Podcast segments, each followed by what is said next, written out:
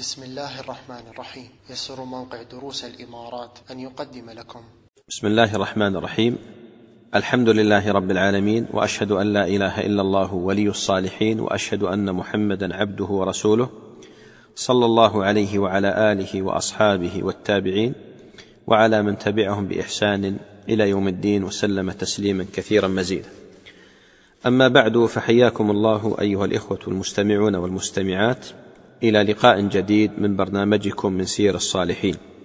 وفي هذا اليوم نتحدث عن خصلة من خصائل الخير وفضيلة من الفضائل العظيمة التي جاءت بها شريعتنا الإسلامية السمحاء وطبقها الصالحون من سلفنا الصالح رضوان الله تعالى عليهم أجمعين في واقع حياتهم حيث ترجموها إلى واقع عملي ألا وهي صنائع المعروف.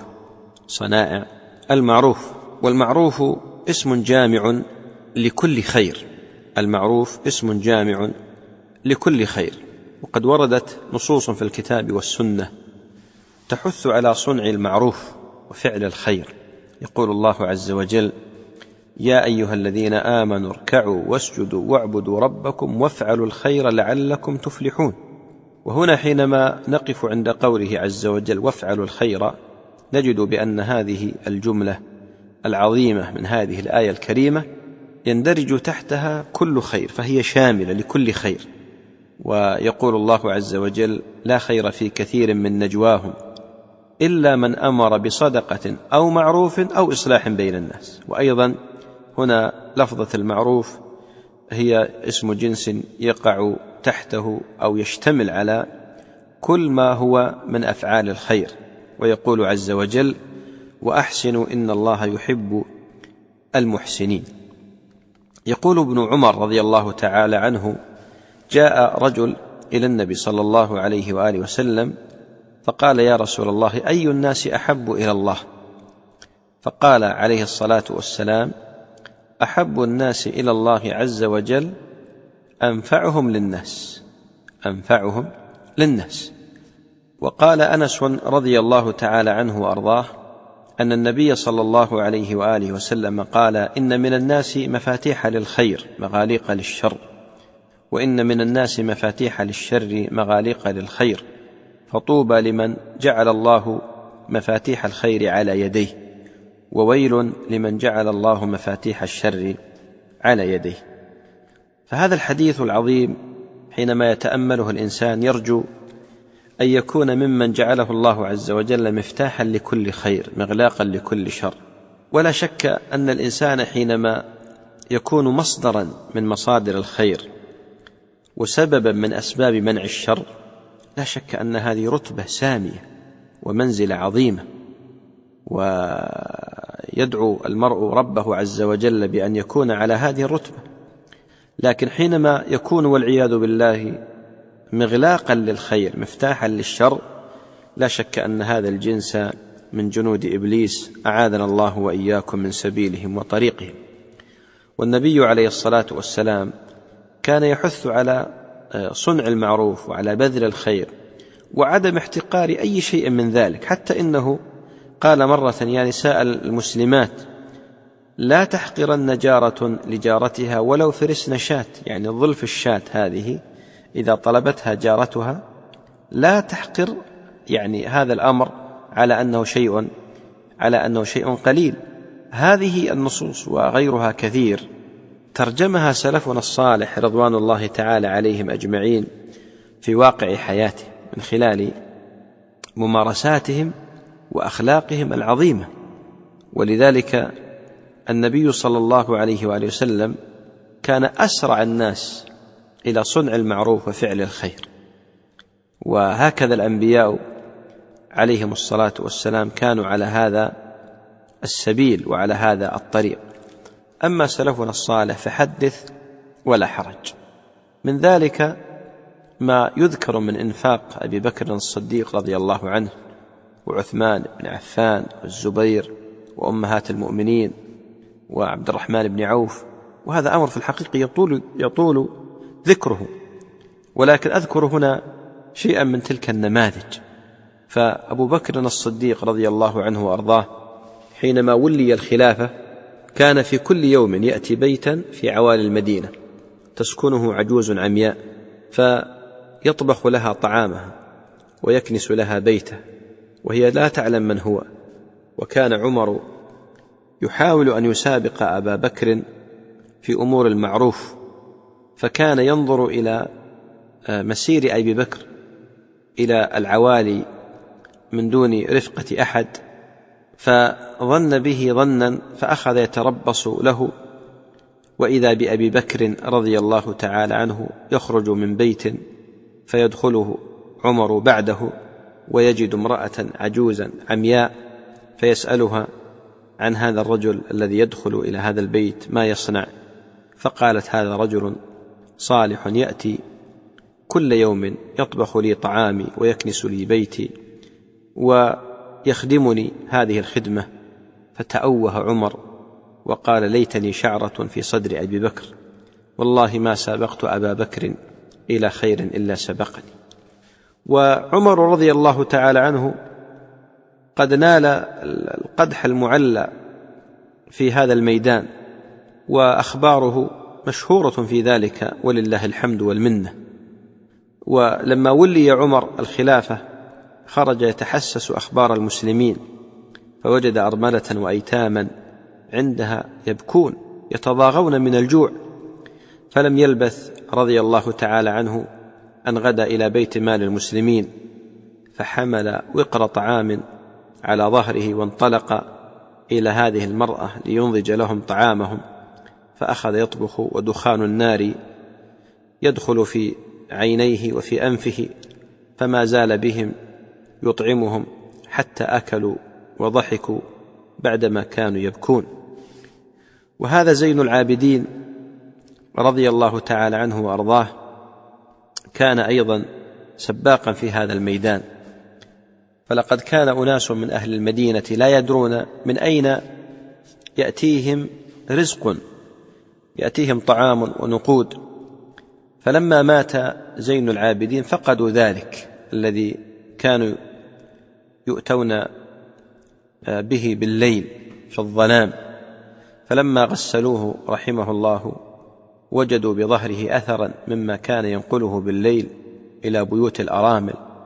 فعلموا بأن الذي كان يرعى أولئك القوم هو زين العابدين رضي الله عنه ورحمه. وهذا عبد الله بن المبارك كان ينفق من ماله على الفقهاء وكان من أراد الحج من أهل مرو بلدته كان يحج على نفقة ابن المبارك كما كان يؤدي عن المديون دينه ويشترط على الدائن أن لا يخبر مدينه باسمه رضي الله عنه ورحمه. ويقول علي رضي الله عنه الأعمال ثلاثة إعطاء الحق من نفسك وذكر الله على كل حال ومواساة الأخ في المال.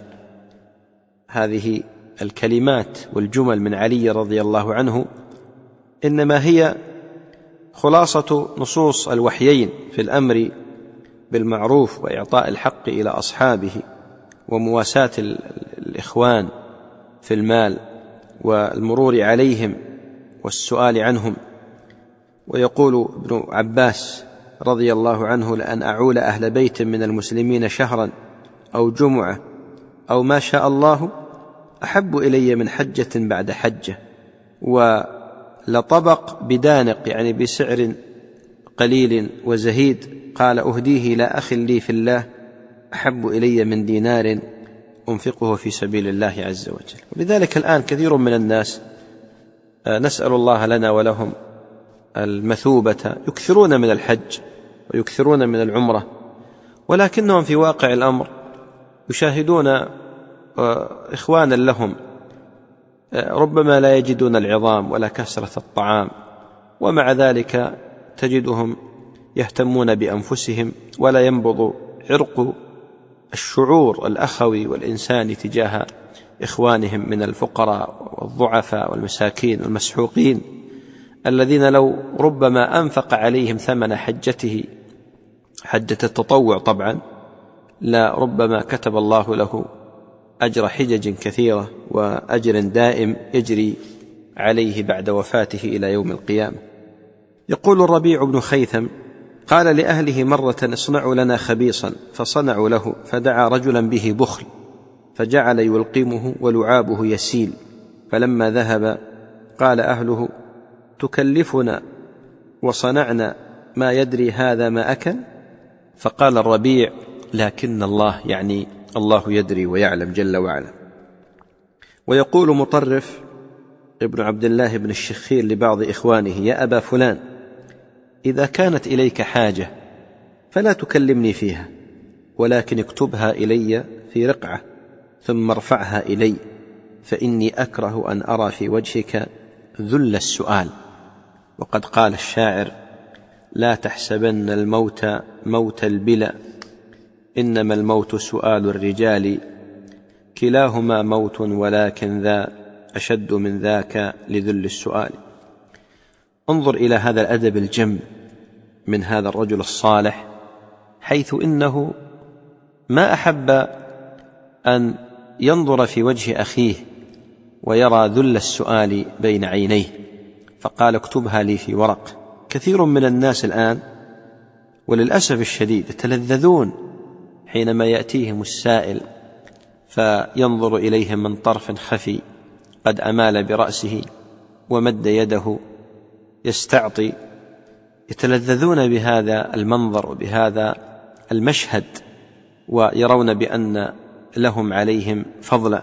وهذا لا شك أنه على غير الطريقة الصحيحة التي كان عليها سلفنا الصالح رضوان الله تعالى عليهم أجمعين. يقول أبو هريرة رضي الله عنه كان جعفر رضي الله عنه يحب المساكين ويجلس إليهم ويحدثهم ويحدثونه وكان رسول الله صلى الله عليه وآله وسلم يسميه أبا المساكين. يقول الزهري استكثروا من شيء لا تمسه النار. قيل وما هو؟ قال المعروف وكأنه يتأول قول النبي صلى الله عليه وآله وسلم صنائع المعروف تقي مصارع السوء. قال جعفر ابن محمد لسفيان الثوري لا يتم المعروف إلا بثلاثة بتعجيله وتصغيره وستره. ويقول محمد ابن المنكدر إن من موجبات المغفرة إطعام المسكين السغبان. ويقول الحسن والله لقد أدركت أقواما كان أحدهم يخلف أخاه في أهله أربعين عاما ينفق عليه. قال سفيان بن عيينة نزل محمد بن المنكدر على محمد بن سوقه بالكوفة فحمله على حمار. فسألوه فقالوا يا أبا عبد الله أي العمل أحب إليك؟ قال إدخال السرور على المؤمن. قالوا فما بقي مما يستلذ؟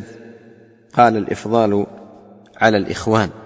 قال الإفضال على الإخوان. هكذا كانوا آه، يقولون ويفعلون رضي الله تعالى عنهم وأرضاهم بل إنهم كانوا يوصون بهذا. حتى قال وهب ابن منبه اتخذوا اليد عند المساكين. فإن لهم يوم القيامة دولة بمعنى أنهم يعني يوم القيامة قد يكونون سببا من أسباب دخولك الجنة. فينبغي لنا جميعا أن نحرص على صنائع المعروف لأنها سبب من أسباب صرف البلاء وسوء القضاء في الدنيا وأيضا سبب من أسباب دخول الجنة بإذن الله عز وجل. يقول النبي عليه الصلاة والسلام لقد رأيت رجلا يتقلب في الجنة في شجرة قطعها من ظهر الطريق كانت تؤذي الناس.